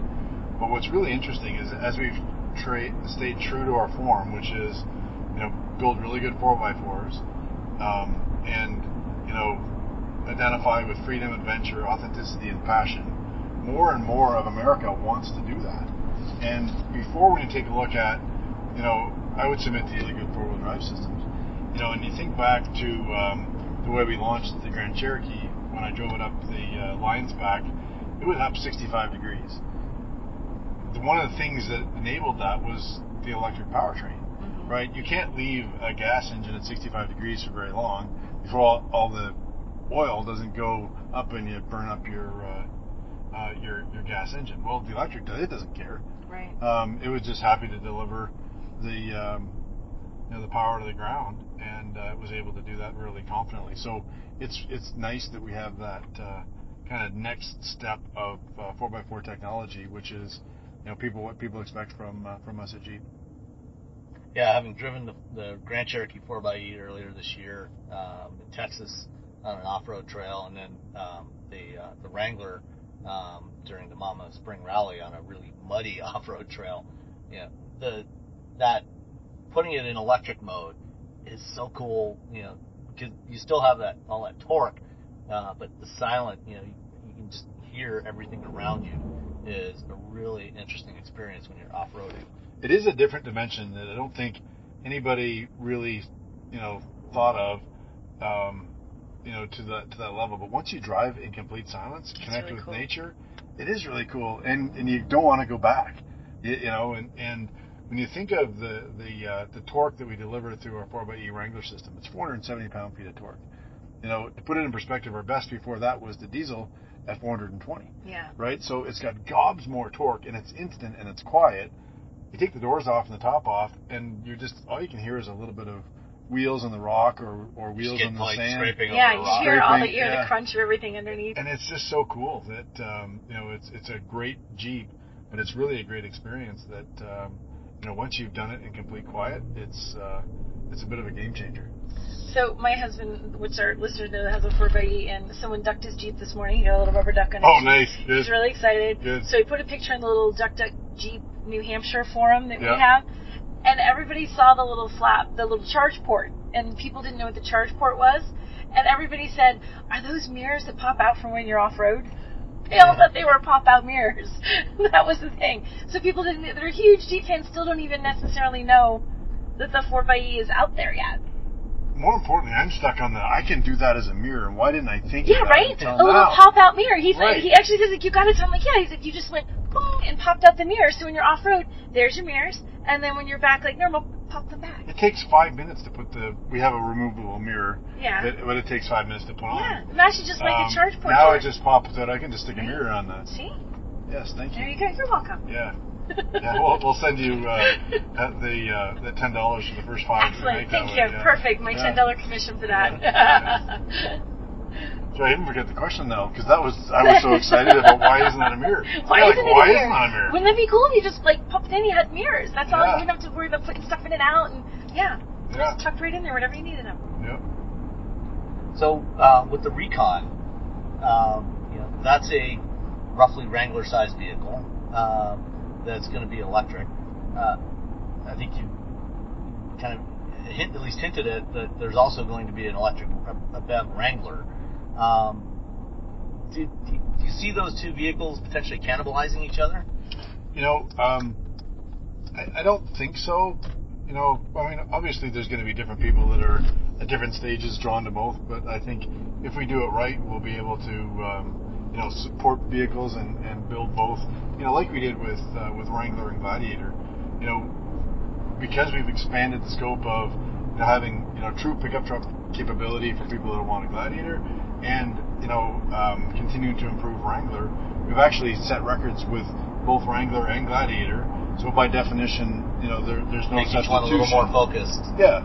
So you know, with that same sort of attention and formula applied to uh, Wrangler and, and Recon, you know, expect to attract more people to the you know to the brand, and you know, some of them might you know come in on a Wrangler and, and decide, hey, I want that Recon, or come in on a, on a Recon and think, oh, I really want that uh, that Wrangler. So they're nice to have uh, some choice for them. But you know, like we're seeing with 4xe Wranglers, uh, a lot of a different customer than we we have with our normal Wranglers. In fact, two thirds of those uh, 4xe customers are uh, are only seriously cross shopping other electric vehicles.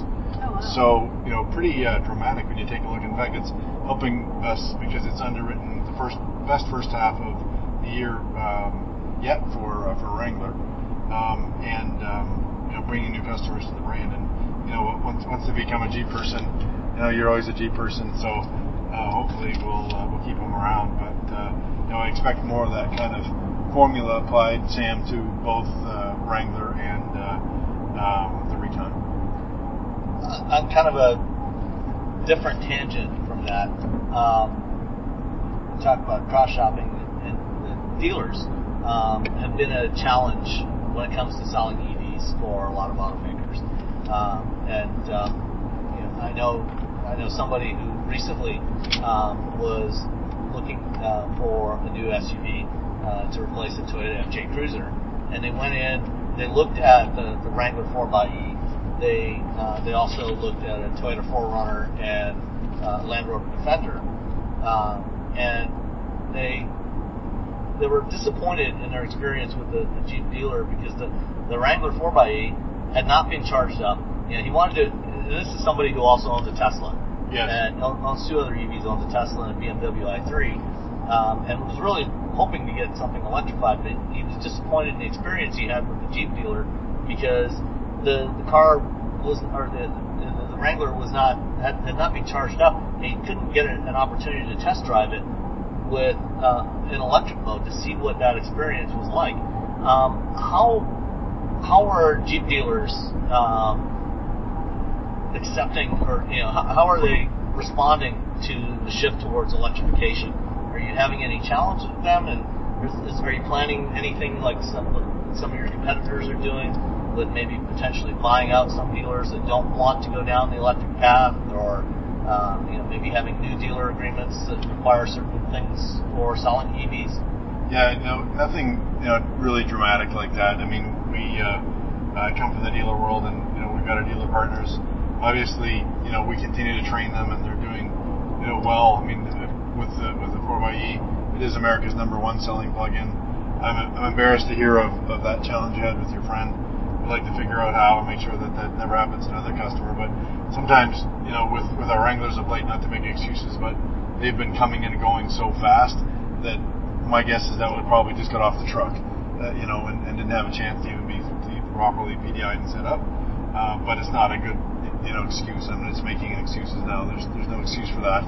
Um, but our, overall, our dealer body is performing very well. In fact, we've recently uh, upgraded them all with uh, with Wagoneer, and, and um, there's even a select group of um, certified Wagoneer dealers that have gone through another level of training to make sure that customer experience is uh, is number one. And I'm happy to report that that's working. Wagoneer has got the highest uh, customer satisfaction within our dealer channel, and then the whole Jeep brand is the best performing.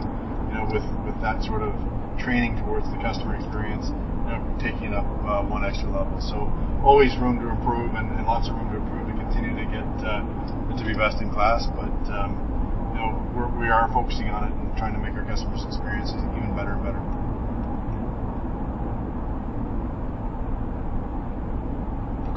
No, I'm sorry. I'm focusing on the whole driving the car thing. Oh. So I'm occasionally putting a question in if I'm not looking at navigation.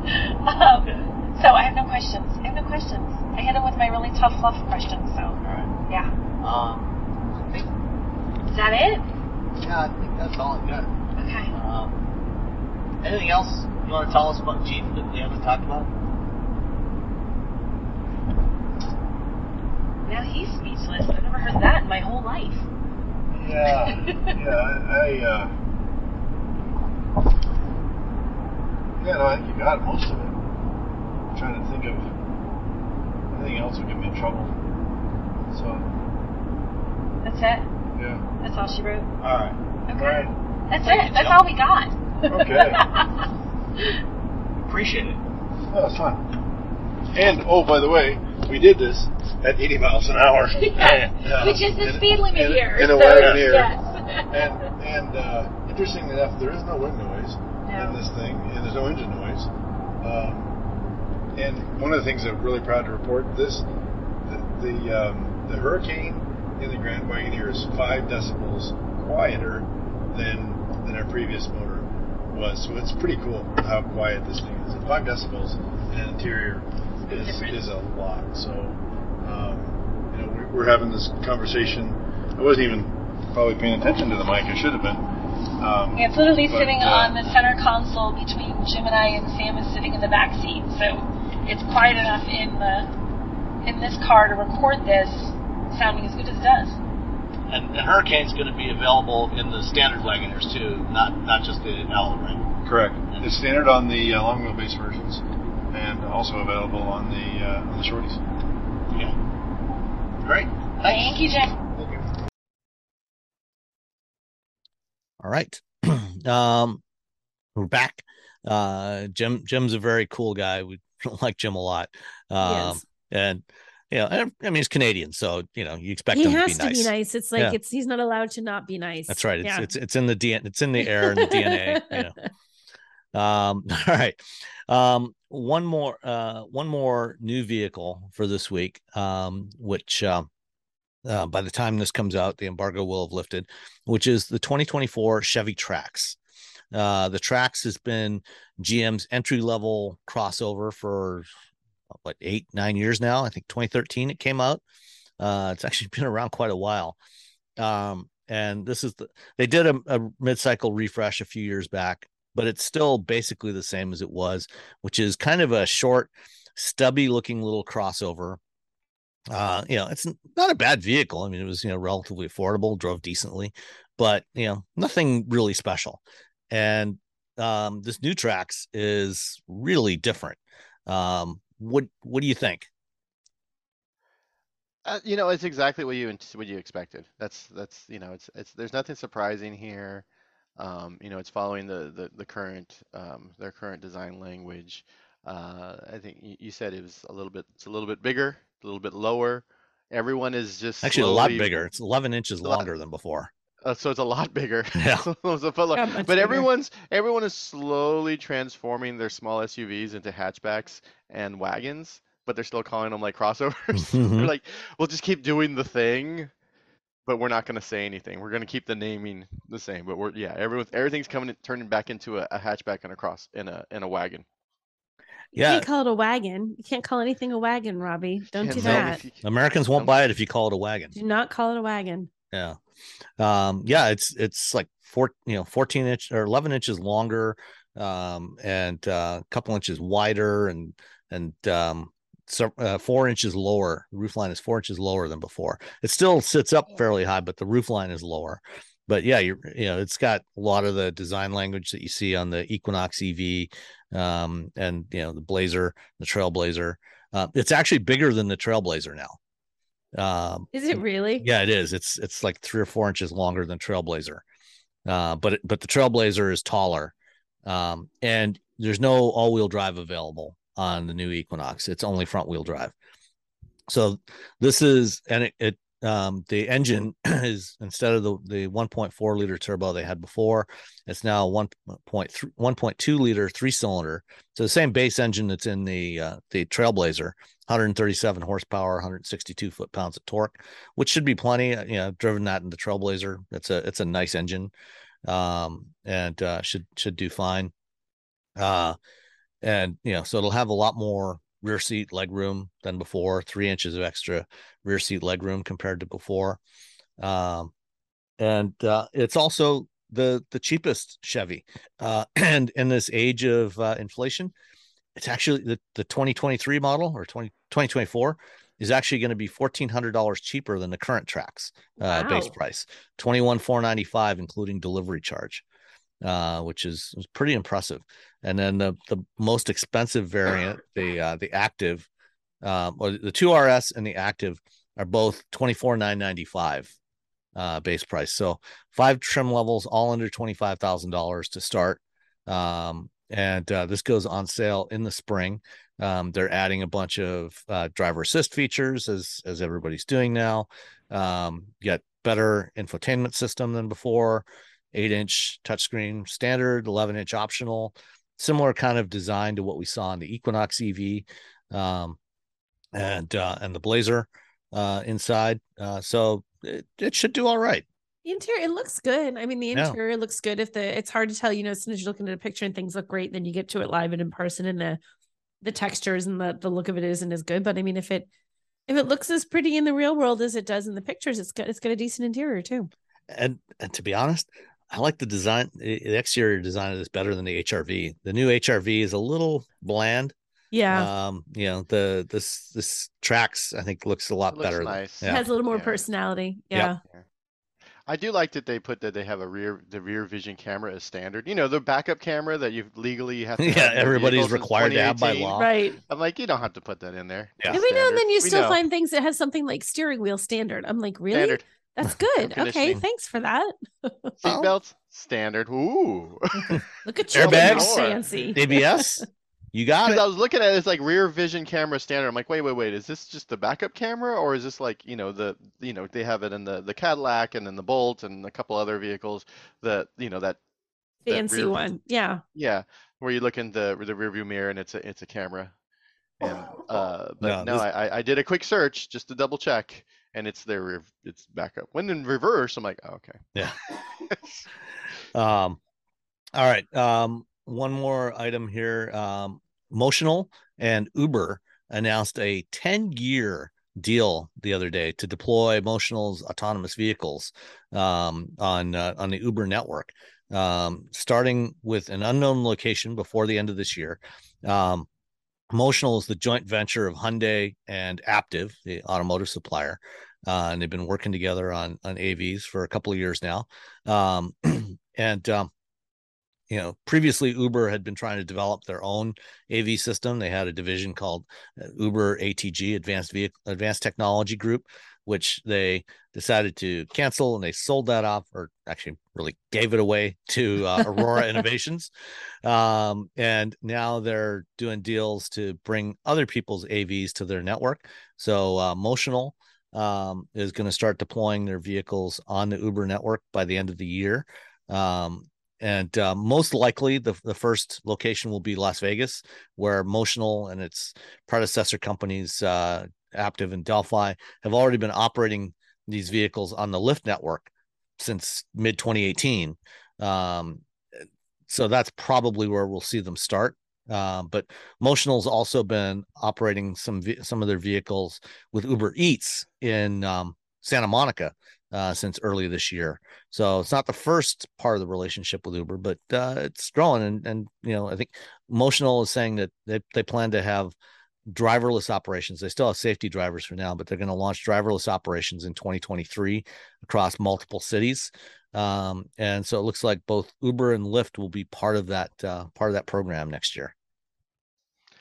Interesting. That'll be cool. Especially, yeah. I think it's Especially cool considering Cruise is like, we're doing a thing, and then we all went down and saw the thing, and then after the thing, a bunch of things happened. Yeah. Or like not doing the thing. Oh, the cars got the cars got stuck. Change your mind about the thing.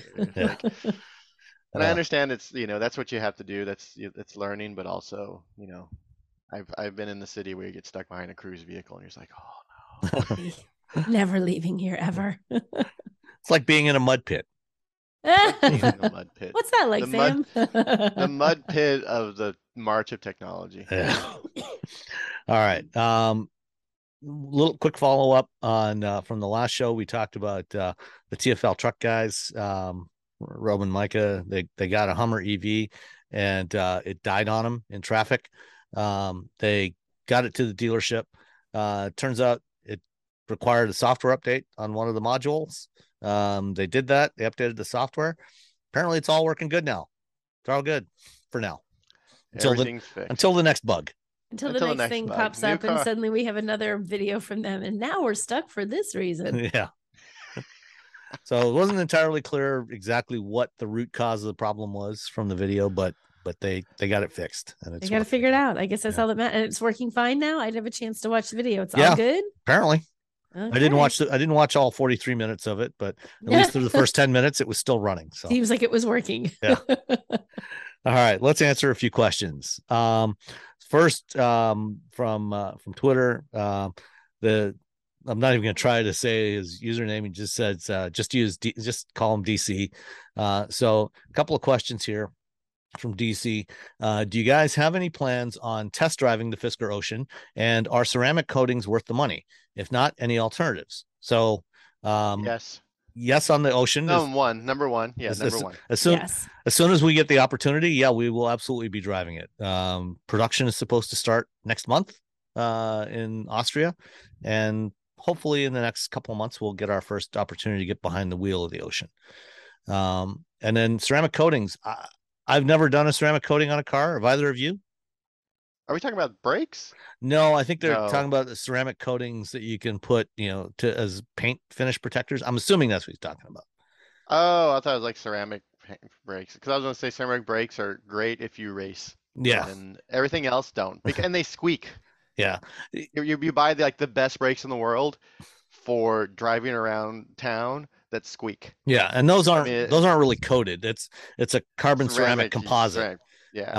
Um, and yeah, they're ceramic coatings. Can't you just get that little plastic thing they put on the cars? Like I get a lot of like whenever you get a Porsche yeah, or like a really nice vehicle where they're trying to like keep it, they, Keep they it have like a little pristine. Yeah, they have this like really thin like plastic wrap on it on the Mhm. front that you can't really tell it's there. You have Until to like, you oh look. yeah, You have if to you look look. closely, You you can, can see the see it. seam. Yep. Yeah, yeah, you can see the seam. I think like those are probably worth the money. yeah, yeah. I don't know about the ceramic coatings. I've never, I've never had cause to put one put put that on any of my cars. They weren't they weren't worth the effort and the money. Yeah. Yeah. Um, Lord Cowwow, um, Is convertible it cow wow or cow cow? cow cow. Sorry, yes, you're right, Lord Cow Cow. I'm sorry, we we don't want to mess up someone's made up name. Con- convertible T top or Targa top. Uh, also, any word on if either the either of the latter will be coming to the Supra? Um, I, I mean, I'm a convertible person myself. I like convert. I've had I it. go convertible. That would be Yeah, my choice. convertible. I've had uh, I've had it. uh, I've driven T tops Yeah, and a Targa top. Convertible's is just better. And the first time I drove the Supra, my first thought was this should be a convertible. yeah. But my guess is we probably will not see a Supra convertible. I don't think so either. um because you know this was jointly developed with bmw uh bmw sells the z4 on the same architecture um i don't i i i have a hard time believing toyota is gonna spend the money to engineer a convertible version of the supra given the relatively limited sales volumes yeah. They should make a T top though, because they, they, or a targa Toyota they, they had a targa on the fourth gen supra back in the 90s Oh, that's true. Oh, that was a long time T ago. tops would just feel like you can feel like Smokey and the Bandit and just. the, th- the thing about T tops, you know, you go back, especially you know, in the 80s and 90s, you know, when they had T tops, um, they frequently leaked. Um, so, you know, that was the 80s and 90s. I'm anti T top because I had this boss once who had a car with a T top and she was horrible. I hated that that Oh. human. So now it's like I associate with him. Like no, mm, she had. I had one. a Del Sol, which was essentially a T top without the T because it just had the and you slap. that it was in. more of a Yeah. Targa, really. Yeah, it was more of a Targa. That's true. Yeah. But I wish it had a T. you think- I mean, wait, isn't the Hummer a T top? Wait, hold Uh, on. yes, it is. I guess Hummer it EV is is. a T top, so we still T tops are back, man. Yeah. we'll, we'll see if they do The any more. Hummer's got it. They're back. They're Wait, back. like, wait, That's wait, what's a it T takes. top? All right. Uh, Justin asked, are we to believe Elon and ex- well, I think that the answer to your question is Right, right, in that first right clause. Are we to believe. Elon? No. Uh, are we to believe Elon and expect Tesla to deliver the Tesla semi to Pepsi on December 1st? Uh, do we believe it will be just one truck or several? And if it actually does have the 500 miles of range, just how heavy are the batteries going to weigh? Oh my gosh, the weight of those batteries. So Ginormous batteries. It will make the, the Hummer look like a lightweight little tiny thing. I, I'm guessing um, that the number of trucks that they'll deliver to Pepsi in December, assuming they they hit that date, um, will be in the low single digits. Uh, it's not going to be a whole fleet of trucks, A giant fleet of vehicles. I, I also do not believe it will have 500 miles of range, because if you do the math, um, and as as an engineer, I sometimes do the math. Do the math because that's what engineers do. The math. you're you're going to need somewhere around 15,000 pounds worth of batteries at a minimum to hit 500 miles of range. Yep. Which also diminishes your the amount of load that you can carry. Right. Which is like load is the whole point of a semi. Yes. You get paid by how many pounds of freight you can carry, and they're limited in most states to 40 tons, 80,000 pounds. And if you're taking up 15,000 pounds just for the batteries, yeah, that that doesn't work so well. Um, it's like driving around. You're already you've already just tossed a Hummer EV into your Yeah. into your truck. a a Hummer and a half, actually. a Hummer A and Hummer a and a half. half Yeah. into your, well, you have to take into no, yeah, because we're not counting the the the yeah. Okay, sorry. Yeah. So, um, yeah, I I suspect that they will probably cobble together a small handful of, of these trucks and put them in a Pepsi fleet for testing. Uh, but you know, it'll probably have about 250 to 300 miles of range at most, similar to the other electric semis that are already being delivered by Volvo and Daimler and uh, uh, and a, yeah, and and PACCAR and, and a couple of other companies, truck companies. There are already trucks on the road. That's the crazy thing. I've ridden in these trucks. Yeah. I've already, I've dri- and in some cases I've driven these big trucks, and everyone's like, "Oh, the Tesla semi." I'm like, "There's already ones out there." Yeah. And if you're gonna buy it from somewhere, you're gonna buy it from established company that you've been working with for decades. You know, Daimler, with which owns Freightliner, Mack, a bunch of other companies, or you're gonna buy it from the one company that has not a great uh, service record. Um, A little questionable. yeah. Yeah. The the thing is, if and you if your you whole own thing is service. if you if you own a fleet and you know something goes wrong with one of your trucks you want it to be fixed and back on the road like yesterday Because you're losing money. Yeah. If you're You not don't- if you're not hauling goods with that, you were losing money. yeah you are not going to tolerate waiting six weeks for a service appointment or six weeks for parts Uh, you know it's just it's not going to happen Right. Yeah, that's uh, when I talked to I talked to FedEx about this and BrightDrop, and they were like, it's almost a no-brainer because BrightDrop is part of GM, and. GM has a huge service network. Like, do do do I want to invest a bunch of money in vehicles that I know can be serviced because I need these vehicles on the road all the time. You can't just like, oh, the truck doesn't work, so Phil doesn't get to do his Right. job today. Or do I want to use a startup that may or may not be around in five years and doesn't have a service network? And you know, unless you happen to things- own that startup like amazon mostly does with Rivian. Right. yeah, yeah, unless you happen to own a startup with with Amazon and Rivian. But it's yeah, it's it's it's it's a tough. I mean, I, you know, you want innovation, you want these startups, but at the same time, when you're looking at like especially fleets, That's they, the are thing, if not you- they're not there to they're not there to gamble. if they're Yeah. not reliable enough, if the reliability isn't sort of guaranteed, and if the service isn't guaranteed, so if the if they aren't reliable, you can get them fixed. A business can't afford that. I mean, that'll just sink you Yeah. if you can't get the goods that need to be shipped to wherever they need to be. Yep. Yeah, it's it, it's a it's a tough it's a tough sell on that end. All right, last one from UMass to to to UCR. Um, yes, what what 2023 EV SUVs will have vehicle to home capability? Um, so you know this is you know bidirectional charging capability like what you've got with the the Lightning right now, where you know the the you can run your house off the battery in the in the vehicle.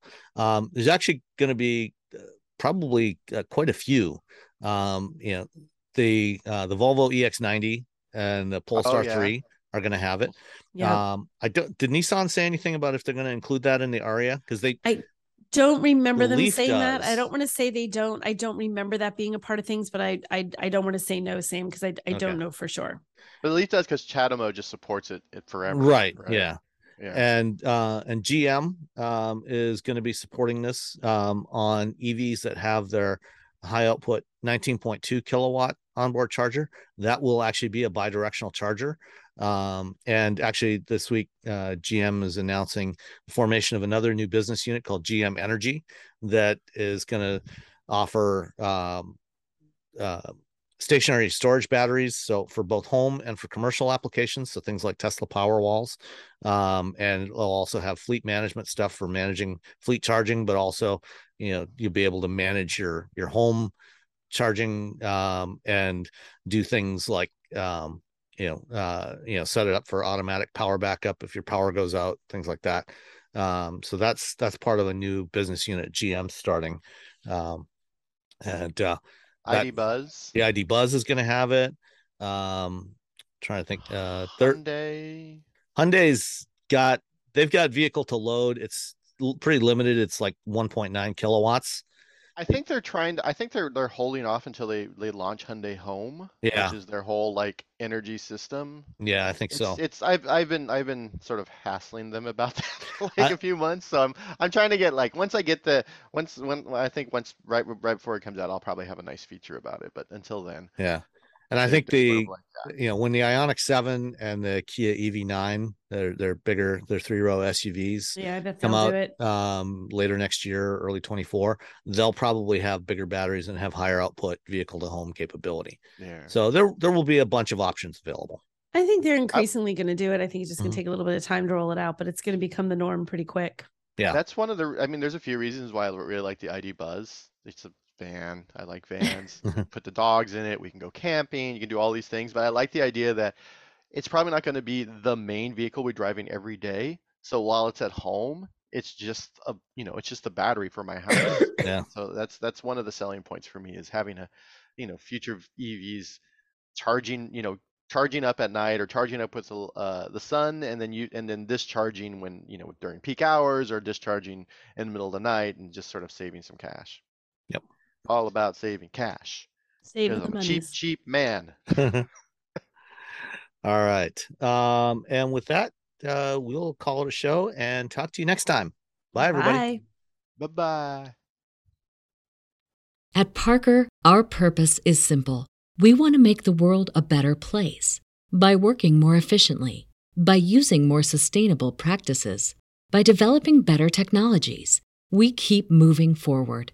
With each new idea, innovation, and partnership, we're one step closer to fulfilling our purpose every single day. To find out more, visit parker.com/purpose. Parker, engineering your success. As humans, we're naturally driven by the search for better. But when it comes to hiring, the best way to search for a candidate isn't to search at all. Don't search, match with Indeed. When I was looking to hire someone, it was so slow and overwhelming. I wish I had used Indeed. If you need to hire, you need Indeed. Indeed is your matching and hiring platform with over 350 million global monthly visitors, according to Indeed data, and a matching engine that helps you find quality candidates fast. Ditch the busy work. Use Indeed for scheduling, screening, and messaging so you can connect with candidates faster. And Indeed doesn't just help you hire faster. 93% of employers agree Indeed delivers the highest quality matches compared to other job sites, according to a recent Indeed survey. And listeners of this show will get a $75 sponsored job credit to get your jobs more visibility at Indeed.com slash podcast. That's Indeed.com slash podcast. Terms and conditions apply.